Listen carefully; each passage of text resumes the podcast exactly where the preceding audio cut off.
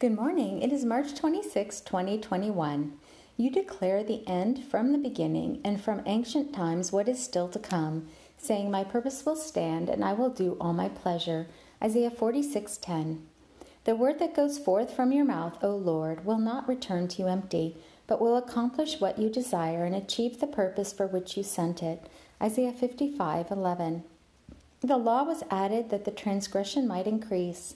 But where sin increased, grace abounded all the more, so that just as sin reigned in death, so also grace might reign through righteousness to bring eternal life through you, Jesus Christ our Lord. Romans 5 20 21.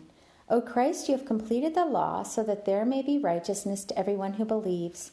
Romans 10 4.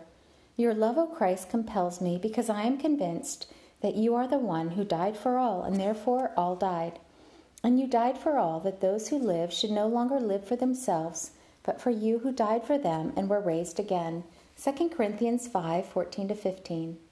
God, my Savior, when your kindness and love appeared, you saved me, not by works of righteousness that I had done, but according to your mercy. You saved me through the washing of regeneration and renewal by your Holy Spirit, whom you poured out on me abundantly through Jesus Christ, my Savior so that having been justified by your grace, I might become your heir, having the hope of eternal life.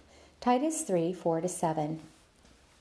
There is a way that seems right to me, but its end is the way of death. Proverbs 14 12. I will examine all things, hold fast to the good, and abstain from every form of evil. 1 Thessalonians 5 21 22. I will be hospitable to others without grumbling. 1 Peter 4 9. As each of us has received a gift, we should use it to serve others as good stewards of your manifold grace, O God. 1 Peter 4:10. The word of the Lord. Thanks be to God. Walk with the King today and be a blessing.